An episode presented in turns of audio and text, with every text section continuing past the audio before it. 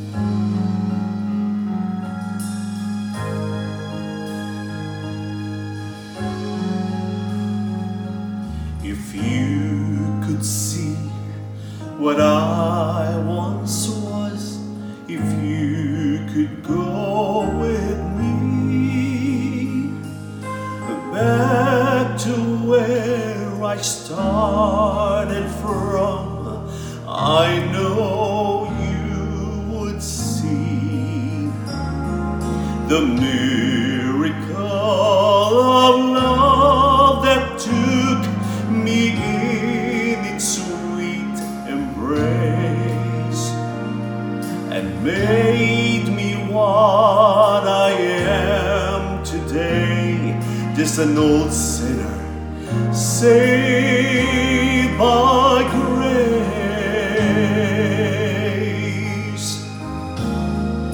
I'm just a sinner.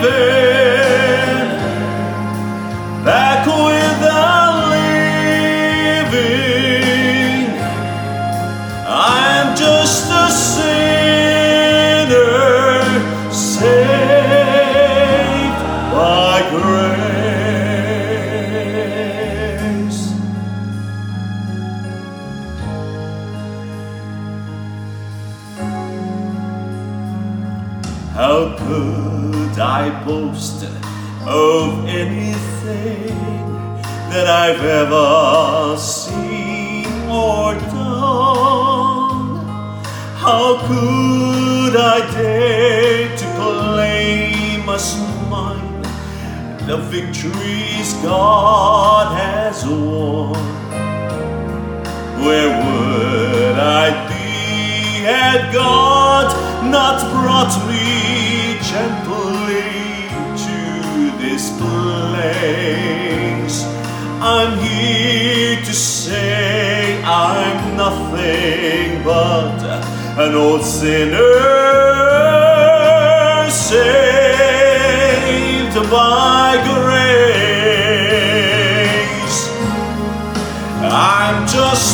sé.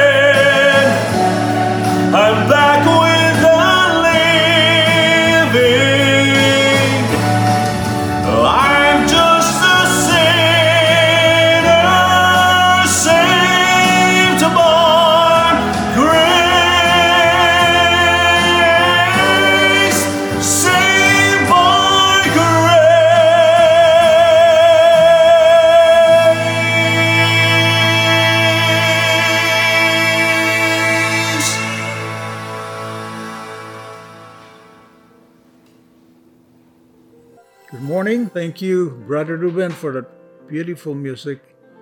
Once again, we are blessed with your ministry. May God bless you too. Let us pray.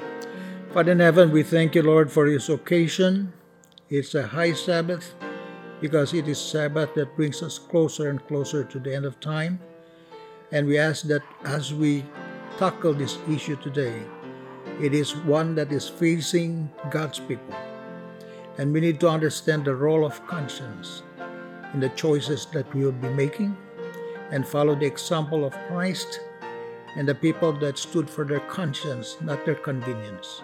In Jesus' name we pray. Amen. Well, happy Sabbath. Under a condition both nationally and globally where we are on a you know, it, the COVID is, is the other great equalizer. And we feel that we are just one. Puts us in a place where pride has no, uh, you know, has no place.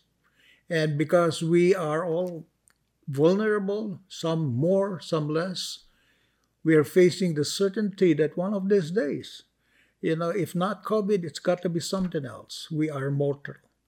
And so we look forward to the promise that we seek immortality to Him who alone is immortal, which is Christ Jesus. But between now and then, we have to have the courage of our conviction and the choice of our conscience.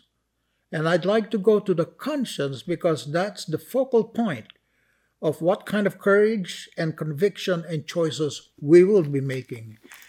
And I would like to read a portion of what Jesus told his disciples.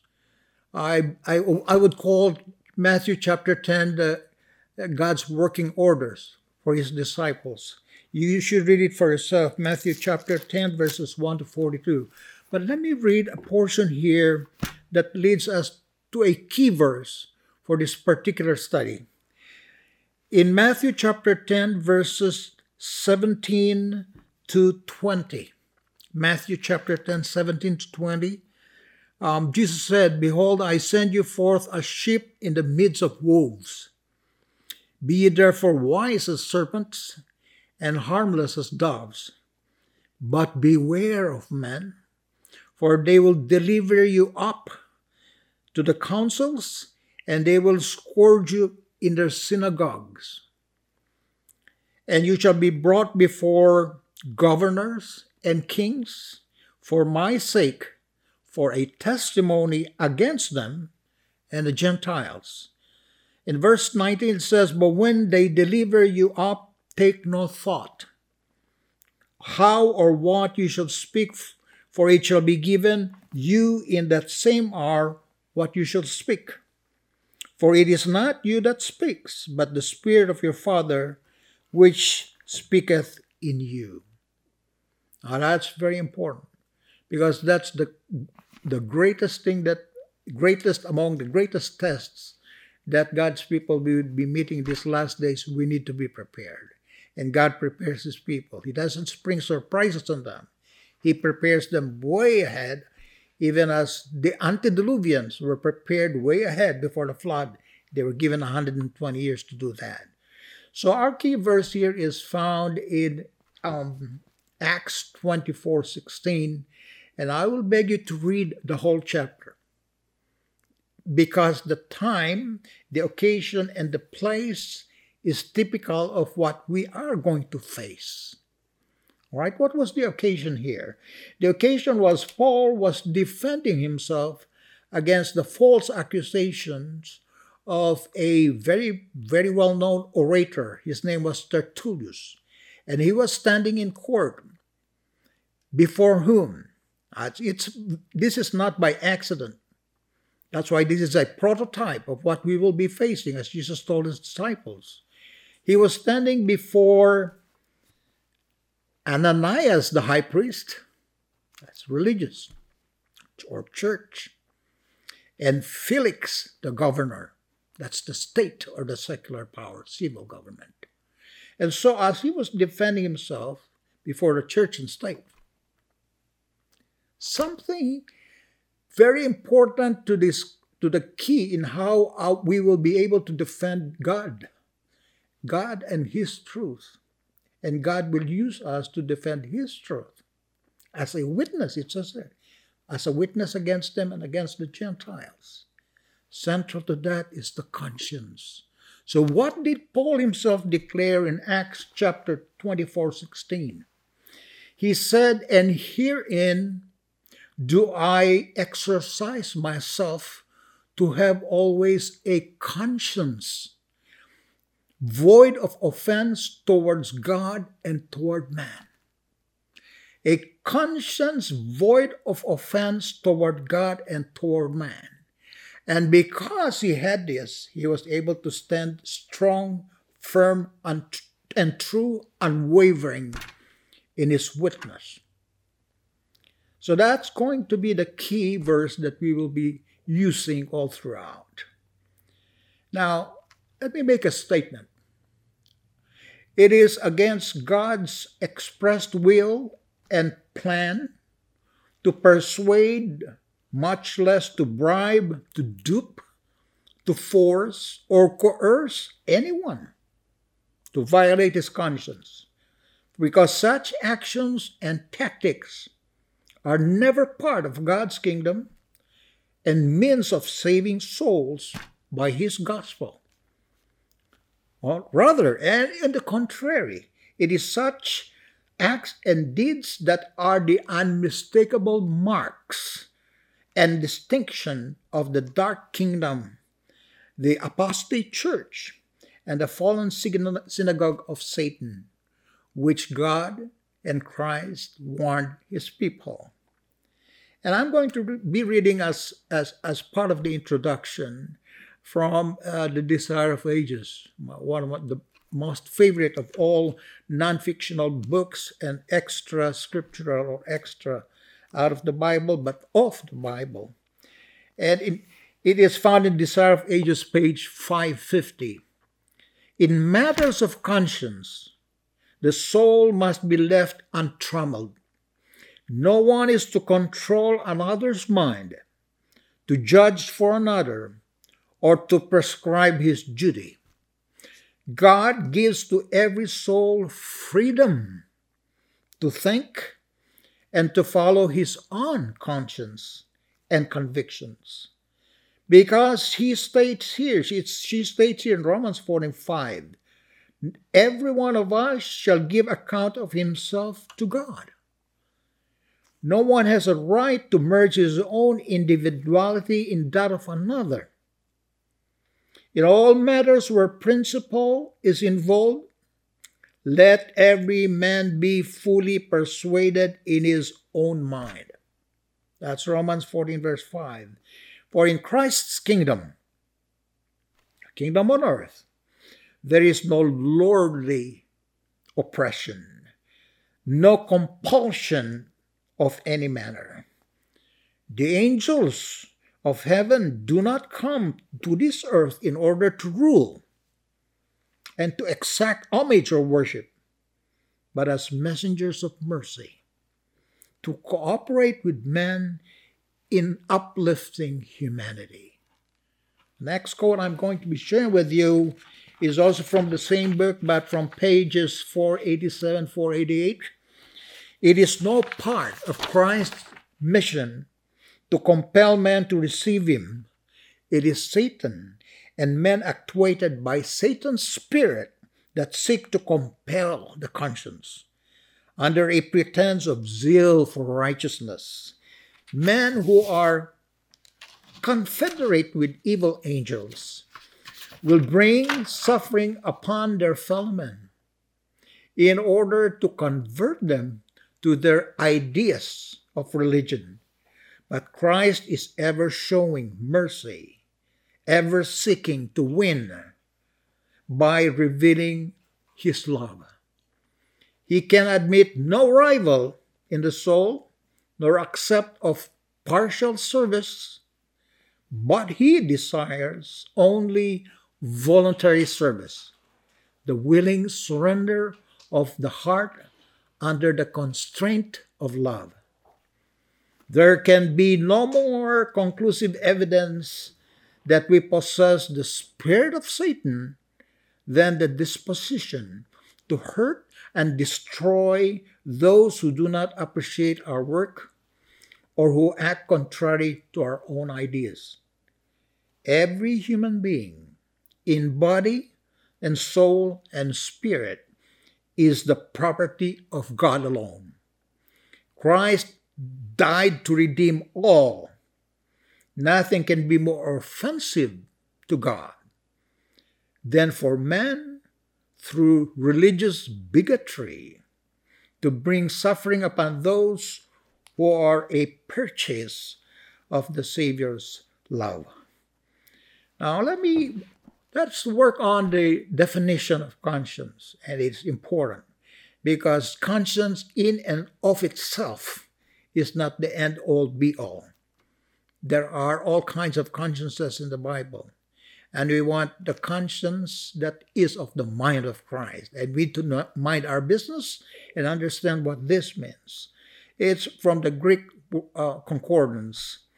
The, this word conscience is mentioned 31 times. I've counted it in the King James Version, and but all of them are found in the New Testament only.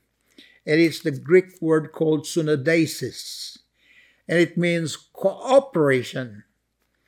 Uh, that is moral consciousness to see completely, to understand or become aware of, to be conscious, to be informed, consider, to know, to be privy, to be aware of. Now, I'm going to, refer to a Bible dictionary on this topic, uh, and it is wonderful a definition.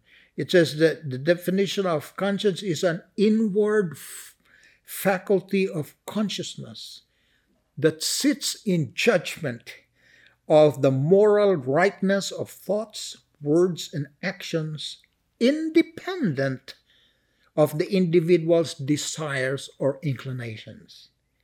The word conscience does not appear in the King James Version Old Testament and only once in the Revised Standard Version, and it's found in 1 Samuel 25 31. You can read it up. But that translation of that word in the Hebrew is leb, and leb means heart. So as we proceed, the word heart also means conscience, especially if emphasized within the context. However, its functions or operations are implied in the Old Testament, and there are verses provided. For all men are endowed by God with a conscience, including the will, which is the power of choice. But all consciences, not all consciences, are equally enlightened. That's what it says in Romans chapter 2, verses 14 to 20. And I found that in the Seventh day Adventist Bible Dictionary Commentary Reference Series, Volume 2. Now, what are these verses about? Genesis 3 8 to 10. And I let's go through that. And this is Adam and Eve, okay? This is familiar to you. And they heard the voice of the Lord God walking in the cool of the day. And Adam and his wife hid themselves from the presence of the Lord among the trees of the garden. Verse 9 says, And the Lord God called unto Adam and said unto him, Where art thou? And he said, I heard thy voice in the garden, and I was afraid, because I was naked, and I hid myself. And God said, who told thee that thou wast naked? Hast thou eaten of the tree whereof I commanded thee that thou shouldest not eat? Uh, here there are comments that we'd like to uh, observations about this. You know, in this in particular account, all we read are voices and conversations between God and Adam after the fall but apparently no visual contact. It says that they heard the voice of the Lord God. Adam and Eve hid themselves from the presence of the Lord God. And the Lord God called unto Adam, Where art thou? Where art thou? And Adam responds and he says, I heard your voice in the garden. You know, this reminds me of two situations in two different times and places, both in the Old Testament and today, here and now. The first one is of Elijah the prophet. In the time of the greatest apostasy of Israel under the apostate king Ahab and his wicked pagan wife Jezebel. And he was, that is, Elijah was this, on the second man that was translated to heaven without tasting death after Enoch. Now it's interesting if you read 1 Kings 19. This is so important because as Elijah had fled because of fear from a death sentence made by Queen, the wicked Queen Jezebel, that should remind us of something. It's persecution, okay? He fled. And as he was hiding, he uh, God came down to him again, but it was a voice. And so I'd like to turn to 1 Kings 19 because you and I need to read this because in the last days there will be people that will be translated, but they're going to go through a similar experience as Elijah did. Elijah was type. The 144,000 of Revelation 7:14 are the antitype, and they do uh, represent, or they do actually will have to go through this because of the test of the mark of the beast given in Revelation 13 and the image of the beast. So, and there's a death decree connected with that. In 1 Kings chapter 19, and I'll read this to you. Uh, we'll have time to go through all of this. It begins with verse 1 And Ahab told Jezebel all that Elijah had done, and withal how he had slain all the prophets with the sword. Watch this. Then Jezebel sent a messenger unto Elijah, saying, So let the gods do to me, and more also, if I will make not thy life as the life of one of them by tomorrow about this time. It's a death decree. As you slew my prophets, so will you be slain tomorrow. And when he saw that, he arose and ran for his life and came to Beersheba, which belongeth to Judah, and left his servant there alone. He went a day's journey into the wilderness. He came and sat down under a juniper tree, and he requested that he might die, and said, It is enough now, O Lord. Take away my life, for I am not better than my father. So he lay down and slept. You should read this story. Angel came down twice, woke him up, fed him. First slept, he woke him up and fed him again and said, Because you have a journey to take. And so he did. And he did. What was the journey? Oh, he journeyed forward and went to Mount Horeb and stayed there for 40 days and 40 nights without food. And so he went into a cave, hiding in a cave. And we are told that in this days coming, it may be necessary for those who are still alive at that time to be also in hiding in chosen places. They don't choose the place. God finds that place for them. It's a safe hiding place. And so when he was in that cave, the Word of God came to him, the Word of God. I'd like to emphasize that. And a question What are you doing here, Elijah? What are you doing here? And he answers, he says, I've been very jealous for God of hosts, for the children of Israel. They have forsaken your covenant. Um, they have forgotten you. They have thrown down thine altars and slain, killed thy prophets with a sword. And then he says, I, I, even I only am left. and he says, I am the only one, and they seek my life. They want to kill me. And the voice said, Go forth, stand upon the mountain before the Lord, and then, look at this, Follow me through. And behold, the Lord passed by. Now that's familiar. Remember Moses asking to see the face of the Lord, and the Lord passed by? Something happened. And here in the case of Elijah, when the Lord passed by, first something happens. A great and strong wind rent the mountains and break in pieces rocks before the Lord. But the Lord, the Lord was not in the wind. And then after the wind, an earthquake. But the Lord was not in the earthquake. And then after the earthquake, a fire. But the Lord was not in the fire. And then after the fire, or after the wind and the earthquake and the fire, something follows in contradistinction, in dramatic effect. And what was it? And after the fire, a still small voice. Ah, in verse 13, it was so when Elijah heard it, the still small voice, that he wrapped his face in his mantle and went out and stood at the entering of the cave. And behold, there came again a voice. A voice said unto him, What are you doing here, Elijah? You're standing here again. Oh, he repeats his sad story. Sub story says that I have been very jealous for God, the God of hosts, because of the children of Israel, their apostates. They have forsaken your, your covenant, they've thrown down your altars. Oh, he goes through the same thing again. Does that remind you of us? We rehearse our difficulties. Watch him. And and slain your prophets. And then it says, he says it again. Look at me.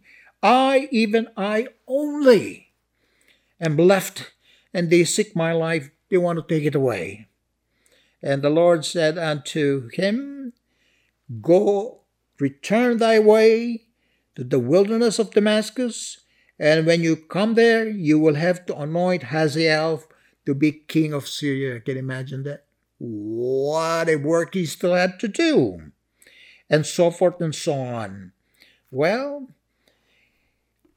what did God tell him in verse 18? Which should remind us that we're not alone if we're faithful. But the numbers will be very few. We won't know who they are, but God does. In verse 18, is God says, Yet I have left me 7,000 in Israel, all the knees which have not bowed to Baal or the sun god, and every mouth which has not kissed him. Oh, that kissing thing which we see images being kissed started way back there. And you should read the rest. But the focus here is that still small voice the voice that Adam and Eve heard when they were hiding because of shame and because of guilt. What is that voice? So we want to understand this very properly because this still vo- small voice is the voice of conscience. You know, in this account, uh, we're reading this. That's about Elijah. What about the second situation? That was the Old Testament. It is here now. Because that still small voice is still inaudible. It is the small voice of conscience. When we, and it should remind you of occasions that this has happened to you and me, when we knowingly um, think, indulge imaginations, say, or do things which we know will not uh, please God, though it pleases man and please self. But this is only if our conscience is not fully calloused, dulled, hardened, or seared.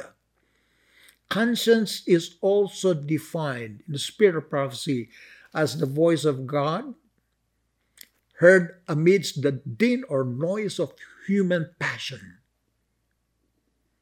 and is in biblical fact the voice of the invisible Holy Spirit. In 1 Samuel 24 5 and 6, and it came to pass afterward that David's heart smote him. And you should read that, ver- uh, that chapter because he had cut off a portion of the skirt of Saul, his father-in-law was hunting him, and he had the advantage. He didn't know he was high. He was he went into the cave and David's people were there, and his man said, "Go ahead and kill him." David said, "No. All I'm going to do, I'm going to tiptoe up to him, cut a portion, and let him know that I could have, but I did not. But even in that act, he was already convicted. His conscience was tender. He says his heart smote him. Because what you know what he said? Uh, how could I do this thing unto my master or kill Saul, the Lord's anointed? To stretch forth my hand against him, seeing he is anointed of the Lord. Uh, isn't that an unmistakable evidence that David had a conscience that was still tender and undefiled? Then in Psalms 51 3, this is the same David now in a different setting. Okay. He says this was after he had committed all those terrible sins. We need not go through that. Psalms 51 3 verse says, For I acknowledge my transgression, and my sin is ever before me. In the context in which we're trying to understand what his conscience is, his conscience was being bothered. But he knew how to deal with it, and we should know how to deal with that.